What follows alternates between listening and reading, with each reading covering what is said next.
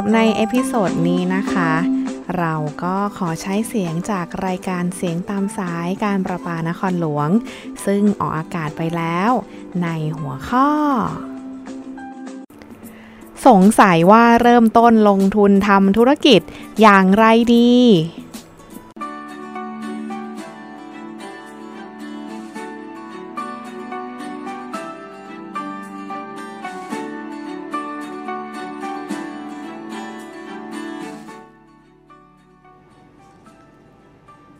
วัสดีค่ะ คุณผู้ฟังชาวการประปานครหลวงทุกท่านนะคะ ดิฉันวรรณสนันแจ้งสว่าง และพิตาธนานนท์โดมทองก็กลับมาพบกับคุณผู้ฟังกันอีกครั้ง ในทุกเที่ยงวันพุธสุดท้ายของเดือนค่ะ กับรายการเงินทองต้องสงสัยในเดือนสิงหาคมค่ะ เดือนที่แล้วนะคะ เราก็พูดถึงในเรื่องของการวางแผนสำหรับการมีลูกนะคะ และเดือนนี้ค่ะ จะมาแบ่งปันความรู้กันอีกเช่นเคยนะคะ ช่วงนี้ค่ะคงเคยได้ยินนะคะ หลายคนค่ะ พูดกันบ่นกันหนาหูเลยค่ะว่าอยากจะเริ่มต้นทำธุรกิจส่วนตัวนะคะ อยากจะเป็นนายของตัวเอง อยากจะไปวิ่งตามความฝัน อยากออกไปแต่ขอบฟ้า แต่เหมือนว่าโชคชะตาไม่เข้าใจโอ้โหพี่ตูนก็มานะคะ วันนี้ค่ะ ใครที่อยากจะฟังเรื่องของการเริ่มต้นลงทุนธุรกิจทำอย่างไร วันนี้เรามีคำตอบมาให้ฟังกันค่ะแหมฟังเพลงแล้วก็อยากจะออกไปวิ่งกับพี่ตูนเลยนะครับเนี่ยวันนี้นะครับผม เราไม่ได้มาสนับสนุนให้ทุกคนเนี่ยออกจากงานแล้วก็ไปทำธุรกิจส่วนตัวกันนะครับผมแต่ว่าเราเนี่ยอยากจะมาเป็นเพื่อนช่วยคิดนะครับแล้วก็ช่วยคลายความสงสัยนะครับ ให้ทุกคนเนี่ยได้มีการเริ่มต้นนะครับ การหารายได้รายได้เสริมนะครับ ในรูปแบบของการทำธุรกิจเล็กๆนะครับ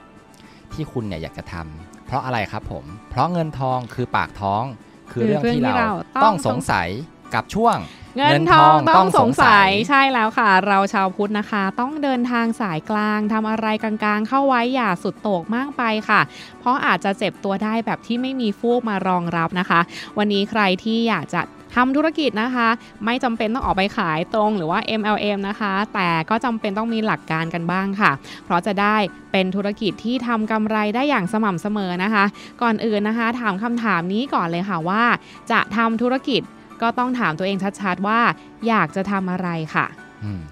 คำถามแรกเลยนะครับ ที่ต้องถามใจตัวเองนะครับ ก็คือมีไอเดียอยากที่จะทำอะไร แล้วไอเดียนั้นเนี่ยครับสามารถที่จะพัฒนาพัฒนาต่อไปได้ขนาดไหนนะครับ ไม่ใช่ว่าแค่เราอยากจะทำนะครับ ผมเพราะว่าเจ้าของธุรกิจเนี่ยครับหลายต่อหลายคนเนี่ยล้มง่ายๆ เพราะไม่รู้ว่าตัวเองอยากทำอะไร หรือว่าตัวเองกำลังทำอะไรอยู่นะครับ ไม่ได้มีการตั้งเป้าหมายของธุรกิจเนี่ยเอาไว้ พอเป้าหมายมันไม่ชัด ธุรกิจก็ไม่ได้เดินไปในทางที่ควรนะครับผมดังนั้นสิ่งที่สำคัญก่อนที่จะไปไกลเกินไปนะครับ คือ คุณต้องมีเป้าหมายที่ชัดเจนนำไปสู่การมี passion นั่นเองครับ นั่น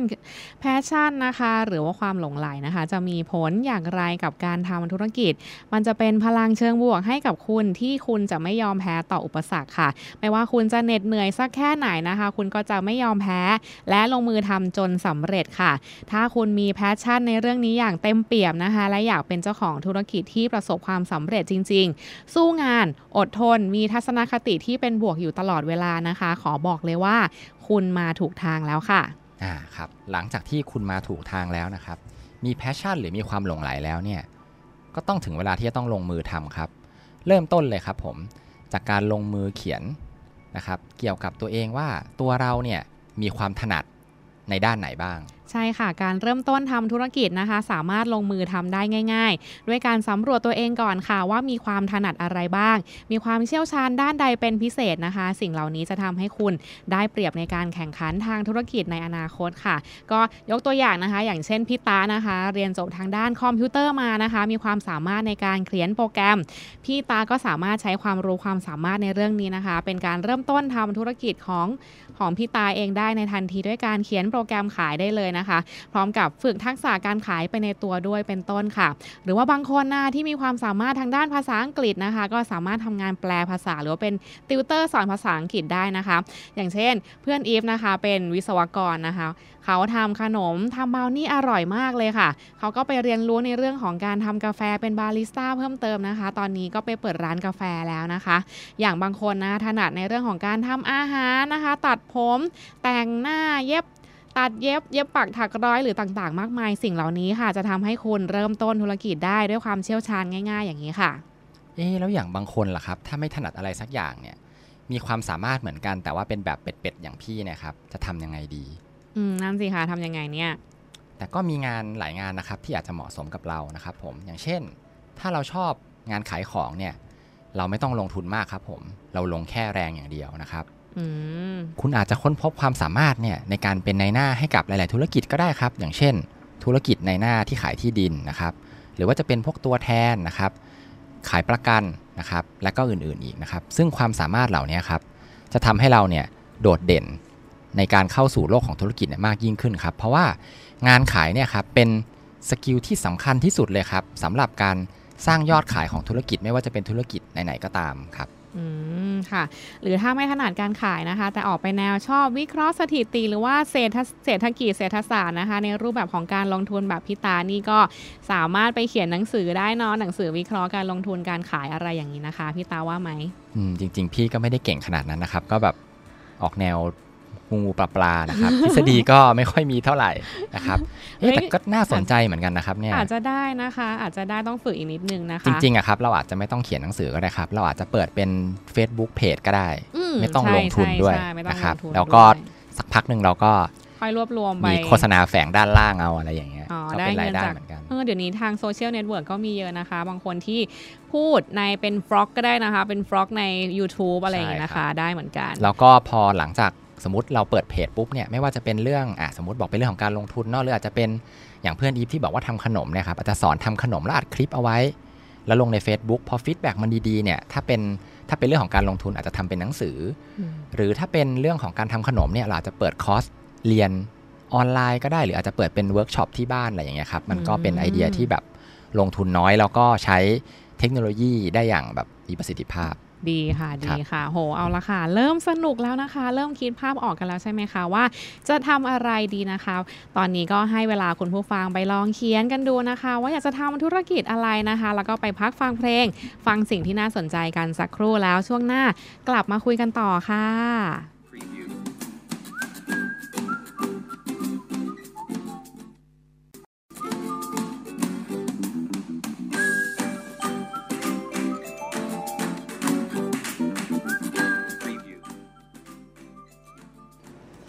กลับมาสู่ช่วงที่ 2 นะคะ ช่วงที่แล้วเราได้ทราบข้อมูลที่เกี่ยวกับการวางแผน เริ่มต้นลงทุนธุรกิจทำอย่างไรนะคะ เริ่มต้นจากการถามตัวเองก่อนค่ะว่าอยากทำอะไรนะคะ เพื่อตั้งเป้าหมายที่ชัดเจน และต้องทำด้วยความหลงไหลหรือว่ามีแพชชั่นนั่นเองนะคะ จากนั้นก็เขียนความถนัดของตัวเองค่ะ แล้วทำอย่างไรต่อคะพี่ตะ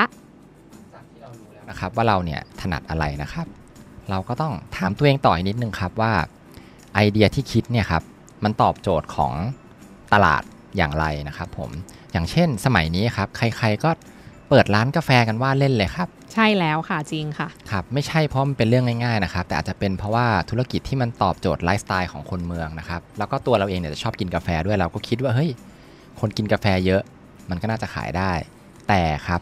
กลายเป็นว่าตอนนี้ครับมีร้านกาแฟเต็มไปหมดเลยอย่างเงี้ยครับถ้าในเชิงธุรกิจเนี่ยเขาจะเรียกว่าเป็น red ocean เป็นทะเลแดงเดือดโอ้โหนะครับมีความรู้ค่ะ ลงไปปุ๊บนี่ก็เดือดกันเลยทีเดียวนะครับ ต่อสู้กันดุเดือดมากนะครับ แต่ถ้าเกิดคุณอยากจะเปิดร้านกาแฟเนี่ยครับมันก็สามารถทำได้เหมือนกันครับ แต่สิ่งที่คุณควรจะมีครับคือความแตกต่างนะครับอืมคุณจะต้องหาจุดเด่นของธุรกิจตนเองนะครับ อย่างเช่น อาจจะเป็นเรื่องของการตกแต่งร้าน ตกแต่งเมนูนะครับ รสชาตินะครับ หรือการมีกิมมิคอื่นๆเนี่ยที่ตอบโจทย์ยุคดิจิตอลอย่างเช่น การมีมุมถ่ายรูปหรือว่า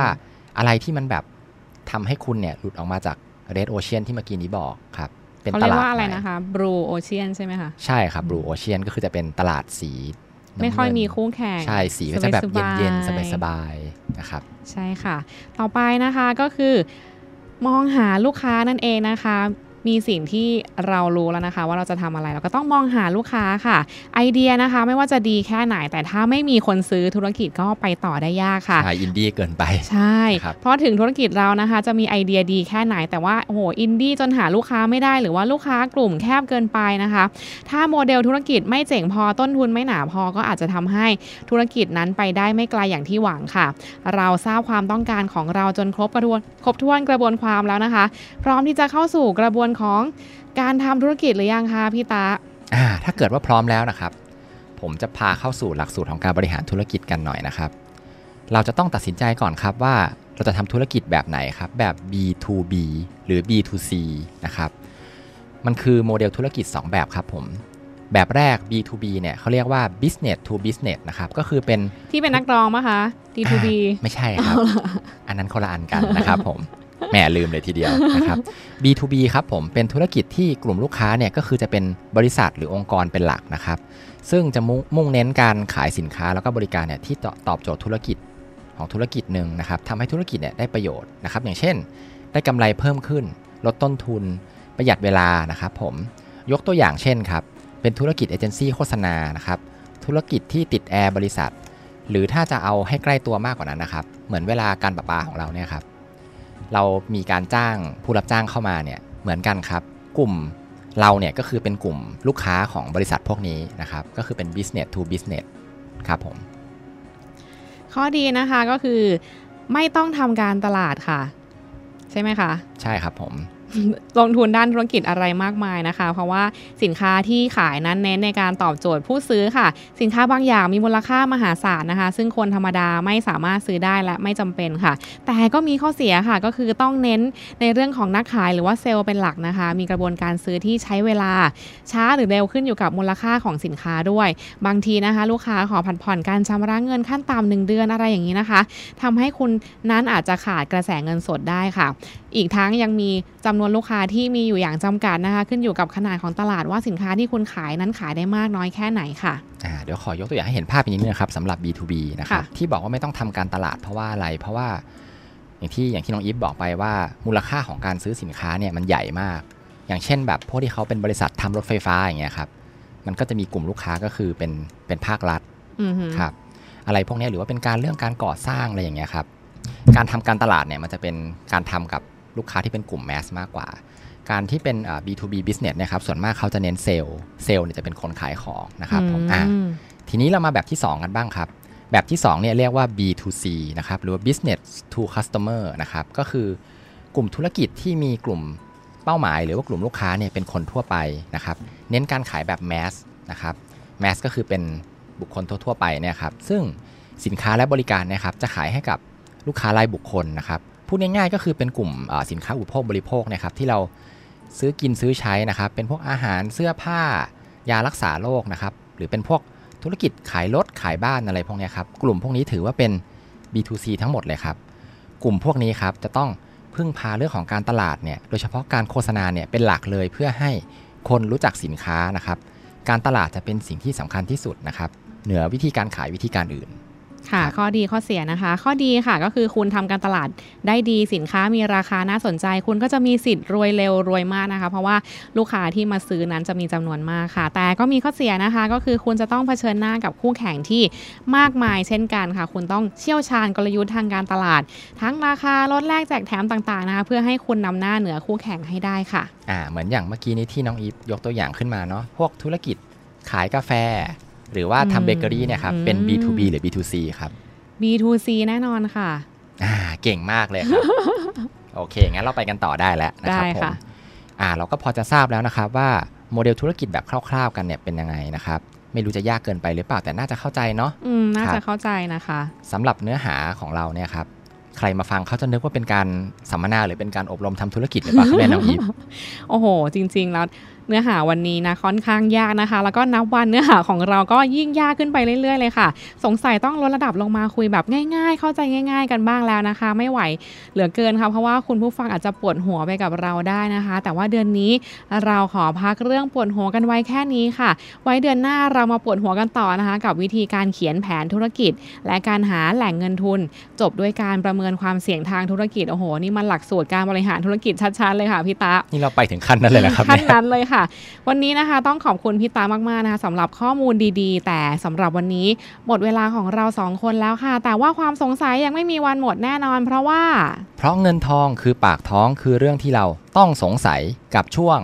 เงินทองต้องสงสัยเงินทองต้องสงสัยแล้วพบกันใหม่ เดือนสวัสหน้านะคะ สวัสสวัสดีดีครัค่ะบ